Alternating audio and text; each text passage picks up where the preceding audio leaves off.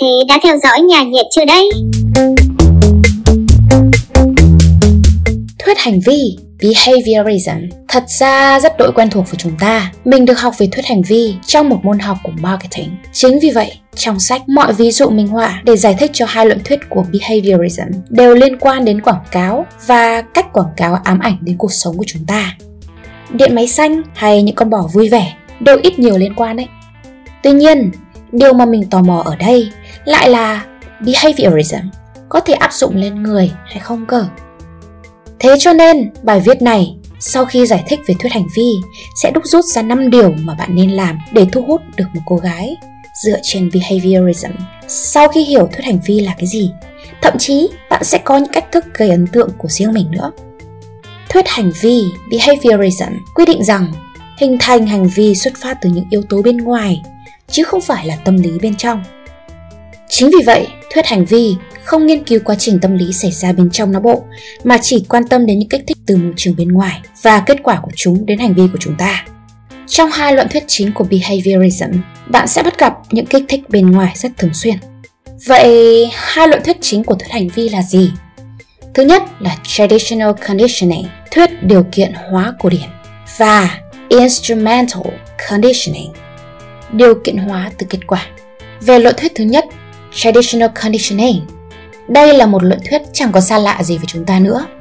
Mình chắc là khi nhắc đến cái tên phản xạ có điều kiện, cùng thí nghiệm con chó trong sách giáo khoa sinh học lớp 8 thì các bạn đều có thể mừng tượng ra bài học này.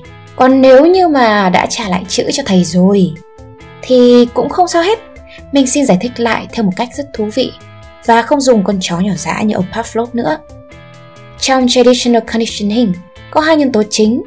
Một là unconditioned stimulus kích thích không điều kiện là hành động luôn có phản ứng. Thứ hai là conditioned stimulus, một kích thích có điều kiện, là thứ được hình thành nhờ đi cùng kích thích không điều kiện. Ok, vậy giờ hãy xem một thí nghiệm sau đây của một thanh niên. Unconditioned stimulus Ném giấy vào đầu ông ấy và ông ấy sẽ quay lại lườm cho rách mắt.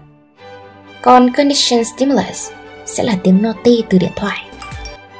Thằng em dở người đã kết hợp giữa unconditional stimulus và conditional stimulus bằng cách bật tiếng naughty trước và ném giấy vào thằng anh.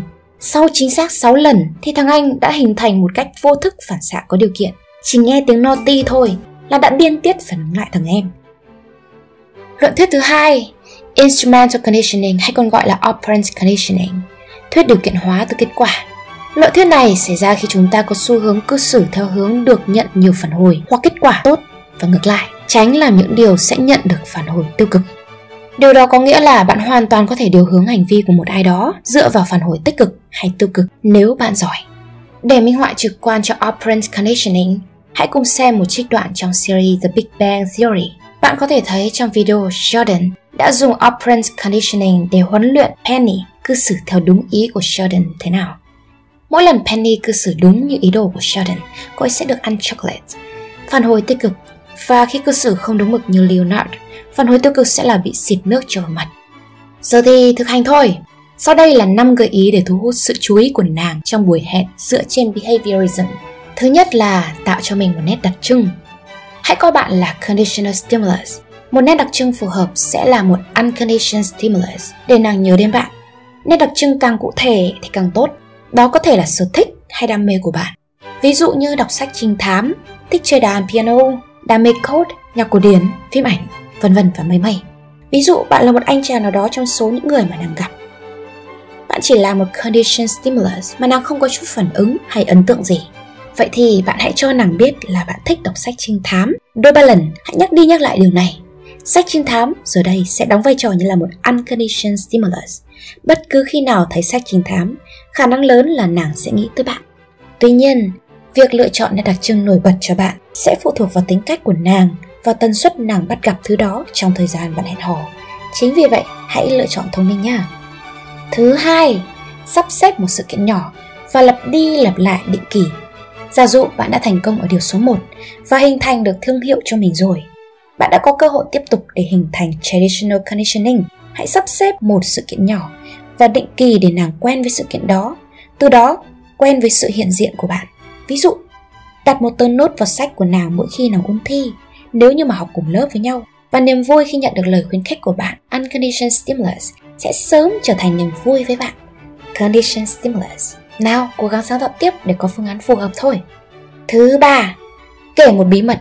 Hãy kể cho nàng một bí mật nào đó của bạn Điều này sẽ làm nàng cảm thấy bạn tin tưởng nàng, kích thích nàng làm điều tương tự. Lúc này hãy tranh thủ đưa ra những phản hồi tích cực để khuyến khích nàng tiếp tục tin bạn. Tỷ dụ như là tỏ ra thoải mái, dễ chịu, đồng cảm hay khen tặng. Đó chính là operant conditioning. Thứ tư là chú ý đến nàng. Một điều mà con gái cực kỳ thích đó là việc con trai để ý đến họ. Trong các cuộc nói chuyện, hãy để ý đến sở thích và những cảm xúc của nàng. Hãy tận dụng một thời điểm phù hợp nào đó để nhắc lại một cách khéo léo một vài điểm để cho thấy sự chú ý của bạn.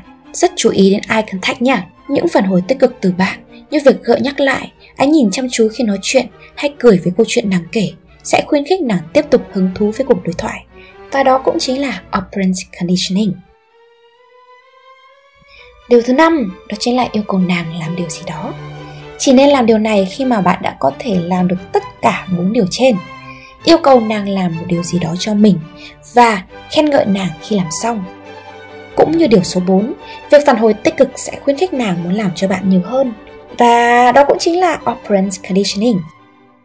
Đây là một hiệu ứng được nghiên cứu hẳn hoi. Nó cho rằng chúng ta làm một điều gì đó cho ai, có nghĩa là chúng ta có tình cảm cho họ. Một số hiện tượng bias liên quan Hiện tượng extinction, đây là hiện tượng hiệu ứng phản xạ có điều kiện biến mất do unconditioned stimulus và conditioned stimulus không phải lúc nào cũng đi với nhau. Chính vì vậy, làm gì thì cũng phải nhất quán. Về hiện tượng stimulus generalization, đây là hiện tượng phát triển và mở rộng của phản xạ có điều kiện. Hãy cẩn thận khi kết hợp giữa hình tượng trinh thám với tình cảm của nàng cho bạn. Thí nghiệm này rất có thể sẽ khiến nàng so sánh bạn với một chàng trai trinh thám khác và nàng sẽ mở rộng tình cảm sang anh ta thay vì bạn. Halo Effect Hiệu ứng lan tỏa là một loại sai lệch nhận thức. Nó xảy ra khi bạn áp dụng nhận thức về sự vật này lên sự vật khác chỉ vì chúng có một đặc điểm giống nhau. Ví dụ điển hình như là trong hội chị em cung hoàng đạo có một bias truyền miệng là ghét trai nhân mã. Và nếu crush của bạn có sẵn bias này và chẳng may bạn lại là cùng nhân mã thì thôi, chia buồn. Tài mọn thì chỉ có đến đây thôi, còn lại thì vẫn phải dựa vào sự khéo léo áp dụng của các bạn đó. Bài viết này chỉ đóng góp một góc nhìn và ứng dụng mới cho thích hành vi, nhất định không phải là một bí kíp tán gái hay cách thức để điều khiển người khác, bởi vì behaviorism vốn không phải là một bộ môn tâm lý học. Nếu các bạn thích nội dung lần này thì đừng quên like, share, subscribe cho kênh của chúng mình và nhấn chút chuông nhỏ bên cạnh để không bỏ lỡ bất cứ một video mới nhất nào nhé. Và nếu các bạn thích những nội dung như trên thì hãy đăng nhập vào spiderroom.com. Mình là Isa, xin chào và hẹn gặp lại.